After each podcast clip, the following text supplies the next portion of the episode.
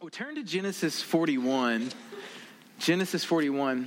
We're in a teaching series called Just Ask Joseph. And what the series is about is navigating the ups and downs of life. And, uh, and we've determined that other than Jesus, there's really no one better to ask than Joseph because of his story. And, and you'll notice, and we'll do the same thing tonight, that we're not reading every word of this story because it's really long and it would take a ton of time. So hopefully you've been reading through um, the story of Joseph there in Genesis um, in the late 30s and, and early 40s, um, and, and through mid 40s actually. And um, so let's dive in. Um, I want to begin reading a portion of it tonight, and it's going to be um, Genesis 41. In verse 38, it says, this is chapter 41, verse 38. It says, Then Pharaoh said to his servants, Can we find a man like this in whom a divine spirit exists or is inside? Remember, we talked about how that, that's talking about the Spirit of God. So Pharaoh said to Joseph, Since God has informed you of all this, there is no one to discern and is as wise as you are. You shall be over my house, and according to your command, all my people shall do homage. All people will honor you. Only in the throne will I be greater than you. Did you hear that? Only in the throne. Only the fact that I'm Pharaoh will I be greater than you. Pharaoh said to Joseph, See, I have set you over all the land of Egypt. Then Pharaoh took off his signet ring from his hand and put it on Joseph's hand and clothed him in garments and fine linens and put the gold necklace around his neck. He had him ride in his second chariot, and they proclaimed before him, Bow the knee. In other words, everybody was saying, Bow down to Joseph. And he set him over all the land of Egypt. Moreover, Pharaoh said to Joseph, Though I am Pharaoh, Yet without your permission, no one shall even raise his hand or foot in all of Egypt. Then Pharaoh named Joseph, gave him a new name Zaphaneth Paneah, or something like that. And he gave him Aseneth, the daughter of Potiphera, priest of On, as his wife, and Joseph went forth over the land of Egypt. Verse 46 says, Now Joseph was 30 years old when he stood before Pharaoh. If you'll remember, his story starts when he was 17. So we're 13 years into this. Joseph went out from the presence of Pharaoh and went through all the land of Egypt. Check it out, do his job. During the seven years of plenty, the land brought forth abundance. So he gathered all the food of the seven years which occurred in the land of Egypt and placed the food in the cities. He placed in every city the food of its, uh, from its surrounding fields. Then Joseph stored up grain in abundance like the sands of the sea until he stopped measuring it. They stopped counting it, for it was beyond measure. If you keep reading in verses 50 through 57, this next session, uh, section, it says that Joseph and Potiphera had two sons. Ephraim and Manasseh. That might be some familiar names to you. I don't have time to, to tell you the significance of who they end up being, but you can study that out Ephraim and Manasseh. And then it also tells you that seven years of plenty were over and that the seven years of famine began to come. Okay? And if you read in verse 57, 41, 57, it says that the people of all the earth came to Egypt to buy grain from Joseph because the fa- famine was severe in all the land. In other words, everyone, get this picture. Everyone, at this point, there is no one who is not looking to Joseph. Not just in Egypt, it has extended out to all the lands. And if you know how uh, powerful Egypt was, you know the extent of their, uh, of their rule, their reign. But more than that, people just heard Egypt is the only one with food. They were coming from everywhere. If you dive into Genesis 42, it says that Jacob, remember Abraham, Isaac, and Jacob, Joseph's dad, Jacob says to his sons, What are you guys standing around for? They got food down in Egypt. Go down there and buy some. I think that is a humorous thing. What are you standing around looking at? That's what Joseph, uh, Jacob's funny guy. Jacob sends his son down to Egypt to buy food.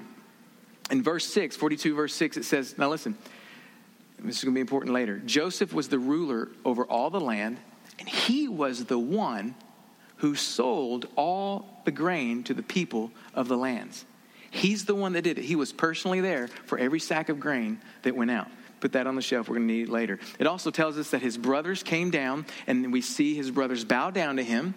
Um, it says that Joseph, at that moment, Joseph recognizes his brothers, but his brothers didn't recognize him. And in that moment, when his brothers are bowing down, verse 9 of chapter 42, it says that Joseph remembered the dreams which he had had about them.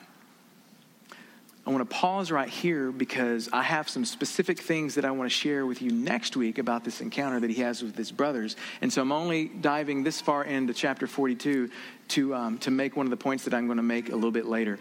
Really quick, before we look more into that, I want you to turn to Psalm 105. I want you to turn there because I want you to mark it in your Bible. As you're studying, you need to see this. It's this quick little excerpt that we see in the middle of the Psalms about Joseph, and it starts in verse 16. Psalm 105, verse 16.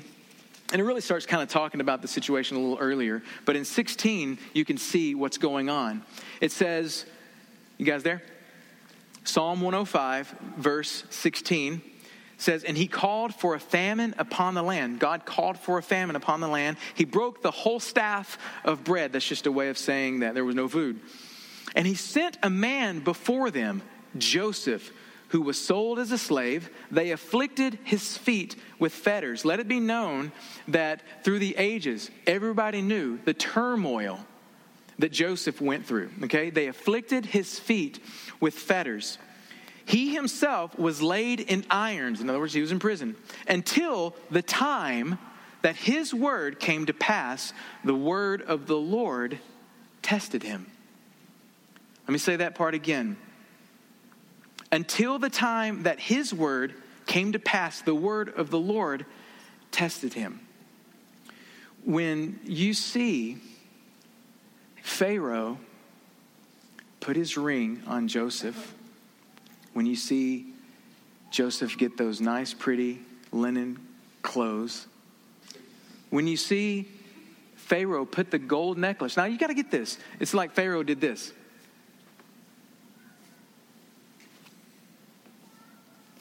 It was Pharaoh. It was on Pharaoh. Pharaoh took this stuff off. Now I don't know where he got the clothes. I'm assuming Pharaoh didn't take off his clothes, but they got him somewhere. Go get some clothes. Okay. He was allowed to ride in the second chariot. That means that the second command it was his chariot. See. This is Joseph's now. Everyone bowed the knee. Everyone around bowed down to Joseph. They gave him a new name, which basically means God speaks to this guy. That's what his name means. Now, I want you to hear all this. God speaks to this guy. This is his name. From here, thus forward, you shall be known as. God speaks to this dude. And then he was given the daughter of a prestigious man as a wife, which means that he instantly had social status. Okay? And all this transpired in what? Half an hour? I mean, really, how long does it take for Joseph to interpret a couple dreams, for them to go get some clothes to put on him, for them to repo the chariot from this old second command? How long does it take? Maybe 30 minutes, maybe an hour. We can push it to an hour. Just like that, Joseph went from being a wretched, imprisoned slave, from the smallest nation in the land, Israel, to being a royal ruler of the largest and most significant nation in the world at that time. It would be very easy to think that the time of his word had come to pass. Can I ask you a question? Of all the things that we just read and just restated that was given to him on the day that he was made second in command. How many of those things were in his dream? Not one. As great as they were, none of those things were in his dream. His dream was that his family would bow down before him. Joseph was given power, but not yet the promise. What Joseph was experiencing was another level of being faithful and a little be entrusted with much. We've talked about that a ton. I don't want to go into it. But he was faithful in the prison to interpret those dreams for these guys. And because of that, he was entrusted with much. And so, what you could say is right here in this moment, Joseph is experiencing what most of us would simply call success. Okay, and that's the title of my sermon tonight success. Write that down. Success. So far, we've seen Joseph hated by his brothers, sold into slavery, falsely accused of rape, thrown into prison. And these things will definitely test the faith and the faithfulness of a man, right? Because lesser, lesser men have, have been destroyed by those kinds of things, those kinds of trials, those kinds of tribulation. Those kinds of things can make a man turn from God, forget God altogether. But let me tell you something nothing tests a man like success. Nothing will test you like success. We cry out for success. We cry out for the promotion. We cry out for more. We want more. But let me tell you that there's nothing that can destroy a man like that very promotion that we're praying for. Sometimes God doesn't give us what we ask because He's trying to protect us. He won't give us stuff until we're ready for it. You guys know I like to give um, a sermon in a sentence, and for this series, we've been doing a sermon in a question. And so, the question that we want to ask Joseph tonight is How do you survive success? How do you survive success? Sounds like a, a strange question. How do you survive? Are you kidding me? That's all, I'm, that's all I dream of is success. But remember what we said nothing will destroy a man like success. So, how do you survive success? And again, there's no one better to ask than Joseph because the dude got the ring. He got the girl. He got the car, man. He got it all. Isn't it interesting the things that he, he got the ring, he got the clothes, he got the jewelry, he got the car. People were saying, bow down to Joe. I mean, is there anything that he didn't get that we don't somehow in our heart desire as well? He got it all. I think it's, it's amazing. He got the girl, you know? I think if you would ask Joseph, how do you survive success? How do you make it on the other side of success without being destroyed? First thing he would tell you is keep your confidence in Christ. Keep your confidence in Christ. Now, this is probably the most internal thing that you can. You, we'll start with this because it is the most internal thing because our confidence is something that's deep within us. If we have confidence or if we have fear and insecurity, either one of those are deep inside of us. They will manifest, they will show themselves on the outside, but this is a deep in your heart thing. It starts deep in. And, in, and I think Joseph would tell you keep your confidence in Christ. And I want to go back to something that he said in chapter 41, verse 16, when Pharaoh said, I've heard that you can interpret my dreams. And remember what Joseph said? He said, It is not in me. It's not in me think it was the NLT version, New Living Translation version, that says, says it this way It is not in my power, it is not within my power to interpret these dreams. He says, God will give Pharaoh. And you gotta, you gotta remember, when he said God, he knew he was Hebrew. And instantly, Pharaoh knew that he was talking about the God of this tiny little nation of Hebrews. And you, Pharaoh had to have been like, Oh, okay. But nevertheless, he said, It isn't in me. It is God that will show you these dreams. And it's almost like what Joseph had in his heart way back before the city of Philippi probably even existed was Philippians 4:13. I can do all things. I can do all things. I can interpret this dream. But only because Christ is in me. I can do all things through Christ who is in me. Keep your confidence in Christ. Listen to me. The moment that we somehow place our confidence in ourselves, in our abilities, in our giftings, we have we've crossed over from humility into pride. And we know what scripture tells us about pride. I mean, I couldn't even, I, I had to pick and choose which ones to, to show you because there's so much. The, the, this whole thing that we're having to deal with started with the pride of Lucifer, the fall of man. It all, I mean, it all results in pride. James 4, he talks about it a lot. And I love this. He says, this is where he says, he talks about a greater grace talks about grace in Scripture, but James said there's a greater grace. There is a greater grace. You want grace? There's grace, but then there's a greater grace.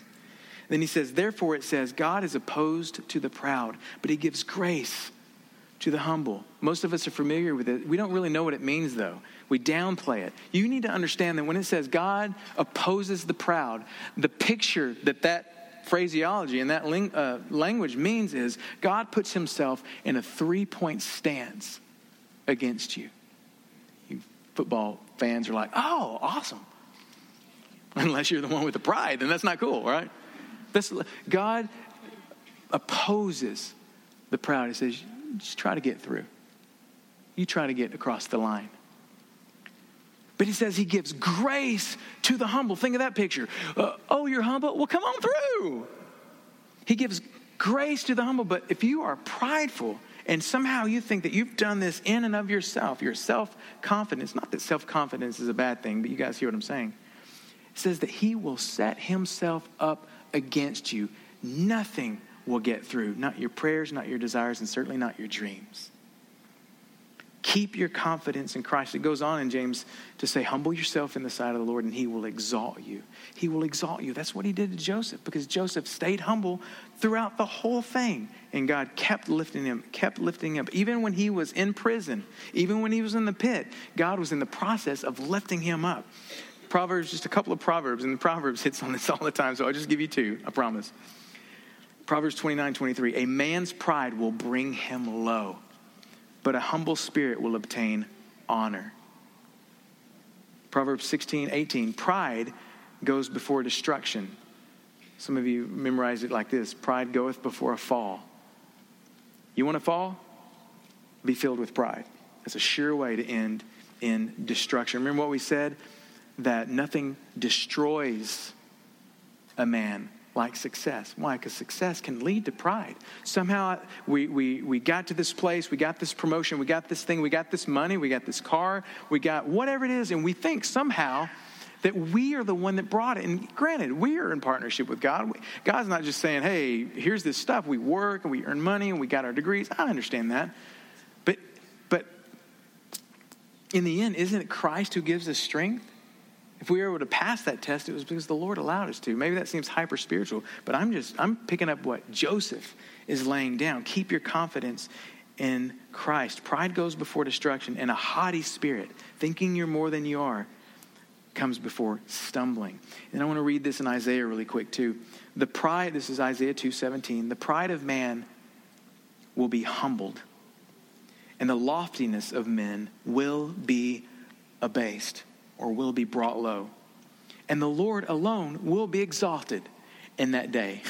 now, let me ask you a question. Which would be better? To exalt God every day with a humble heart and walk in his grace and strength, or walk in pride, be brought low, be abased, and the Lord gets glorified and exalted anyway? Uh, I think I'll take option number one. I'm just going to exalt him every day. If in the end he's going to be exalted anyway, I think I will, I will team up with him and stay on the, you know, Team Humble. we'll call it Team Humble. Okay?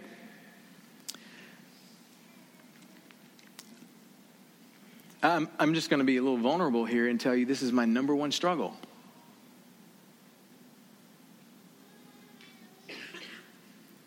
Pride. I just struggle really intensely with pride. There's other things I struggle with too, but nothing like pride. The other day I was had some time. I was in line, that big long line over there on 31 where they're redoing the road, and so I was in my car and I was deleting. Um, I was trying to free up space on my phone. You guys do the same thing.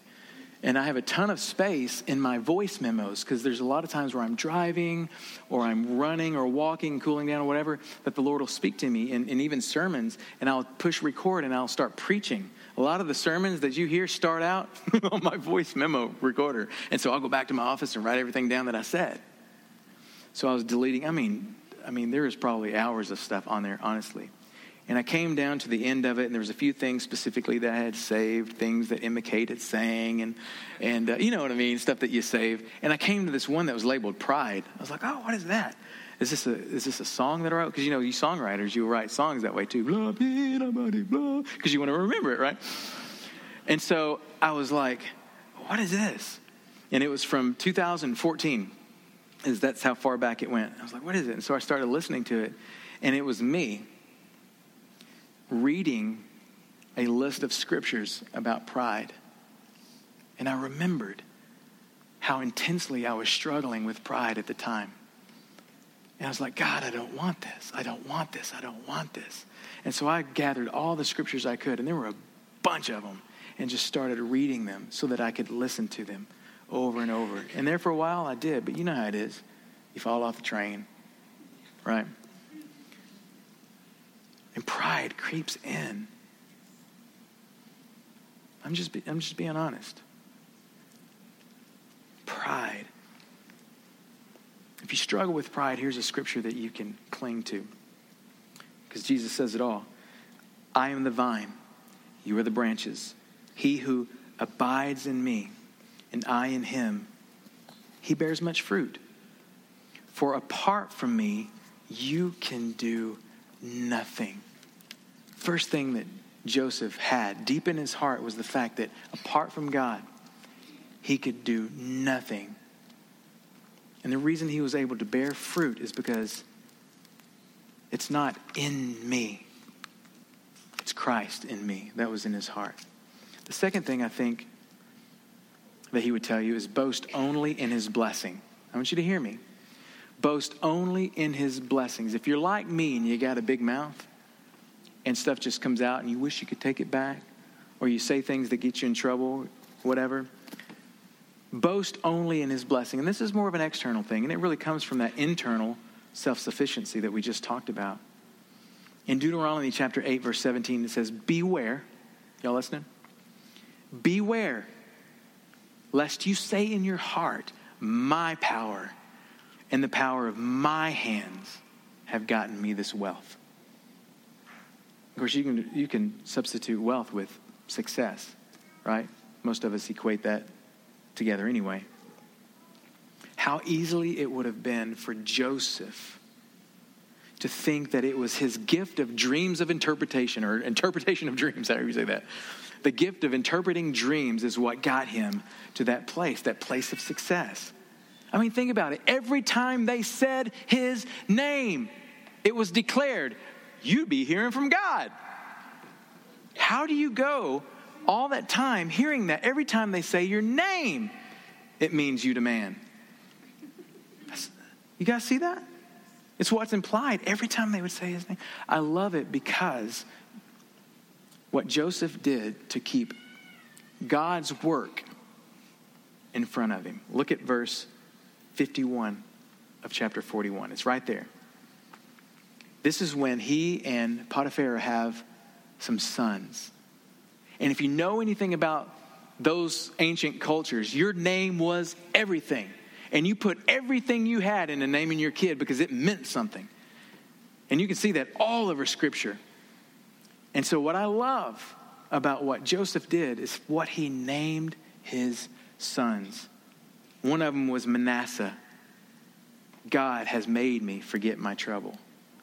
God, not my gift, my God. Do you see that? In naming his son, he was boasting in God's blessing. And then his second son comes along, and you'd think, you know, sometimes your second one comes along and you forget how to do stuff and he lacks a little bit. You guys know what I'm talking about? You know what I'm talking about? He didn't lax at all. Still intended to boast only in God's blessing. Ephraim, his second son, name is, his name means God has made me fruit. Um, God has made me fruitful in the land of my affliction. His very son's name, he named it on purpose. And I believe it's because he's like, I, I don't ever want to be lofty minded. I don't ever want to be boasting anything except for me. You know, Psalm 20, verse 7 says, Some boast in chariots, some boast in horses, and he had both of them. you know what I mean? He could have totally, he's like, they wrote this about me. no, he said, Some boast, well, he doesn't say this, but the psalmist says, Some boast in chariots. Maybe even David's looking back, the psalmist looking back and saying, Joseph could have boasted in chariots. He could have boasted in his horses and in his name or in his wife or his ring and his necklace and his fine clothes and his position and the fact that he saved the world. Some boast in chariots, some in uh, horses, but we will boast in the name of the Lord our God. Psalm 34, verse 2 says, I will boast only in the Lord. In the New Testament, Paul says in Galatians 6, May it never be that I would boast, except if I were to boast in the cross of Christ. If I'm going to boast, it will be only in Christ. Boasting only. That's what Joseph would tell you. If you're going to boast, you point to Jesus. It's okay to boast, but boast in Christ and what he has done. Amen. The third thing is reject anything unrighteous. And I'll try to move through these because I talk about this kind of stuff all the time. I got two more. Reject anything unrighteous. This is internal and external. Unrighteousness in your head, unrighteousness in your hands. Reject anything. If you look at Genesis 45, and this is way further ahead, you can turn there if you want, verse 6, it tells us that at the time where he encountered his brothers, I need you to hear this. If you read it, he tells his brothers, We are two years into the famine, and we have five years left of this famine. Go get my father and the family and bring them down here. You guys will be okay. So he tells us that they're two years into it and that they have five more years. Well, if you do the math, there was seven years of abundance, right? And then there were two years into the famine, the day that his brothers, he encountered his brothers. How many years is that? That's nine years. I want you to think about it. For nine years of being successful, being called the man, having these things, for nine years of being success, I mean, the second in command. I mean, people were saying, we can't even count all this grain. Look what Joseph has done. For nine years, he did not fail, he did not falter. He rejected anything right, unrighteous. And we know that from his encounter with uh, Potiphar's wife. He rejected unrighteousness. Most people, I was thinking about this, and I'm going to tell you a quick little story, but most people will give themselves permission to sin when they are successful. It's, a weird, it's weird. It's like we're trying to balance it out or something. You guys know what I'm talking about? When you're successful, you kind of feel like, man, I've earned some brownie points. I'm in the positive. Let me bring my account back down to zero, right? And we'll sin. We'll do that old, that old sin, that, you know, that old iniquity or that old whatever. I was ministering to a, a, a kid in the, in the um, um, school of worship that I directed years ago, and and uh, he and I were really close, and I was discipling him. And, and he, um, one of his struggles was pornography. He had struggled with it since he was like, you know, 10 or 12, and, and uh, he, was, he was free from it for a couple of years. I mean, not looking at anything, not doing anything of the sorts, and, and it was awesome. And one day he comes to me and he says, Man, I gotta, I gotta confess, I, I've been struggling with pornography again. I'm like, dude, I thought you were two years removed from that. What's up? He's like, I don't know. I, I don't know. And then I was like, when did this start? And he told me exactly when it started. It was the day after that band, his band, played in their first Teen Mania Acquire the Fire.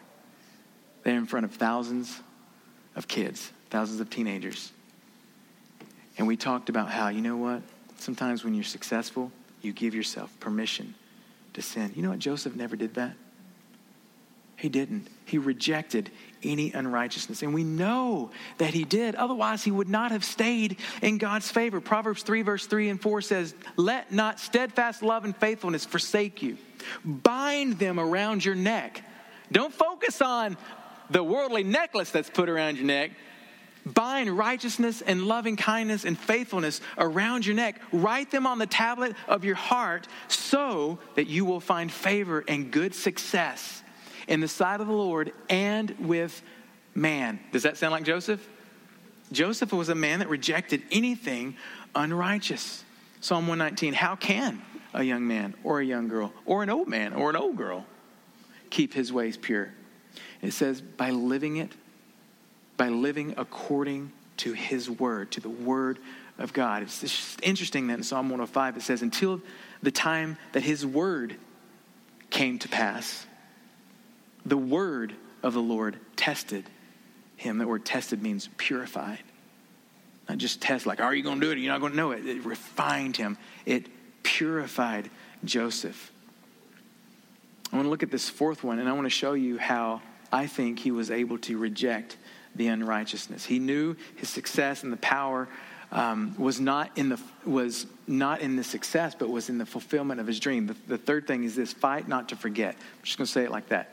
Fight. This is the fourth thing. Fight not to forget. Fight not to forget where you came from. Some of you, you rolling in the dough, or you're rolling in the success, or whatever, and you forget that you used to eat ramen every night for five years while you were doing whatever. Don't forget what you came from. You used to be poor. Don't forget where you came from. You guys hear what I'm saying? How easy it is to forget. Don't forget how you got what you got. I can do nothing except through Christ who strengthens me.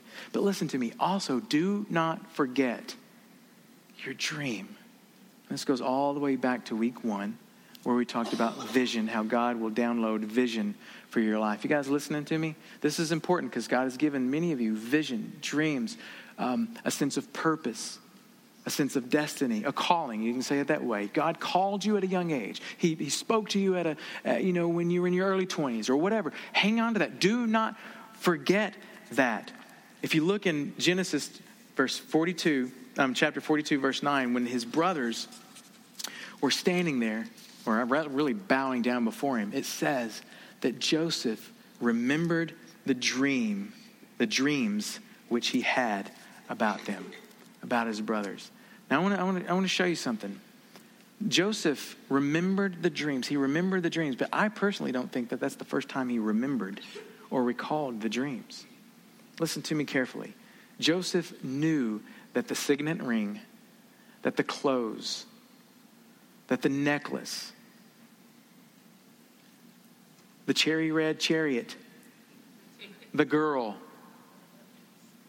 the fame, the social status. He knew that those things were not the fulfillment of the dream. He knew that. He knew that. I believe that he kept this dream in front of him, like we talked about in week one. We talked about that. And here's why. Remember, we said that Joseph was the ruler over all the land, and he was the one who sold to all the people of the land. Think about this. Think about this. The second in command of all of Egypt, the most powerful nation of the world, the guy who got the second chariot, was out there selling bags of grain. I mean, do we see anywhere in Joseph's makeup throughout this series that he had a control issue? Do we see that? No. Do you think he was micromanaging? Say, no, no, that you give them a penny back. You know, do you see that?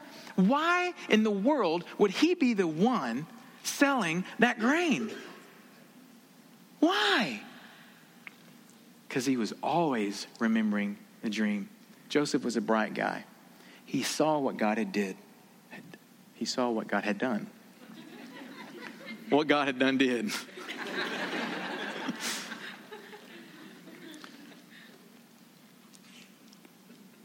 I believe Joseph was waiting, knowing that one of these days, my brothers from my hometown, if they're starving over there 10 miles, 20 miles, 100 miles, then you know they're starving over there 10, 20, 100 miles. My brothers will come. And this dream will be fulfilled. I think Joseph was saying, I don't care anything about the, the chariots or the necklaces. That's just stuff. That's just stuff. But what I am concerned about is the dream that God gave me. And I'm going to talk a little bit more about that next week as we talk about the relationship with his brothers from here on out. But I believe Joseph would tell you do not forget. Fight not to forget. Because if you forget what God has called you to, We've all been uh, called according to his plans and his purposes. Some of us know more clearly and distinctively than others because we sought the Lord or, or whatever. Some of you are new in the faith and you're just now even hearing that there is a plan and a purpose for your life. But once you know, fight not to forget because it will be one of the things that keeps you from being destroyed in success. If Joseph had not had his brother that dream about his brothers in mind, he could have went off the deep end. It all could have went to his head. He could have thought, this ring, this necklace, this chariot is the fulfillment. Because think about it. The day that he got that ring, the day that he got that necklace, the day that he got that chariot, he could have ridden that chariot on down to his brother's house and said, See, bow down. But he didn't. He waited. And we're going to talk a little bit more about why he waited next week. But look at that. He didn't do that. There was no pride, no self sufficiency, nothing that indicated that he was caught up in success. Let's stand. I want to end with this verse Psalm 106. And this is talking about the people of Egypt. I'm sorry, the people of Israel when they came out of Egypt. It says, But they soon forgot what he had done and did not wait for his plan to unfold. Let me read that again. But they soon forgot what he had done and did not wait for his plan to unfold. This is the New Living Translation. I believe it's the NAS and the ESV and several others that say they did not wait for his counsel. I want to encourage everyone tonight no matter if you if you no matter what your situation is you may feel like you're so far from success that this doesn't even apply no it applies because at some point if you are faithful in the little you will be entrusted with more and as soon as you are you will have temptations to fight and I'm telling you right now, they soon forgot what he had done and did not wait for his plan to unfold. If you forget, you will finish out the plan. You will take your own counsel and take things into your own hand, and you will head yourself and your chariot down to Canaan, and you will tell your brothers to bow down. You guys know what I'm saying, right? Thank you, Lord, for your word. We thank you that you are always with us when we are down or even when we're on the top of the mountain, you are with us. And Lord, we say that without you in both of those places, we would be destroyed. Thank you for your word that says you will never leave, you will never forsake us. We love you, Lord. Help us. Help us to, to, um, to not forget what you've done.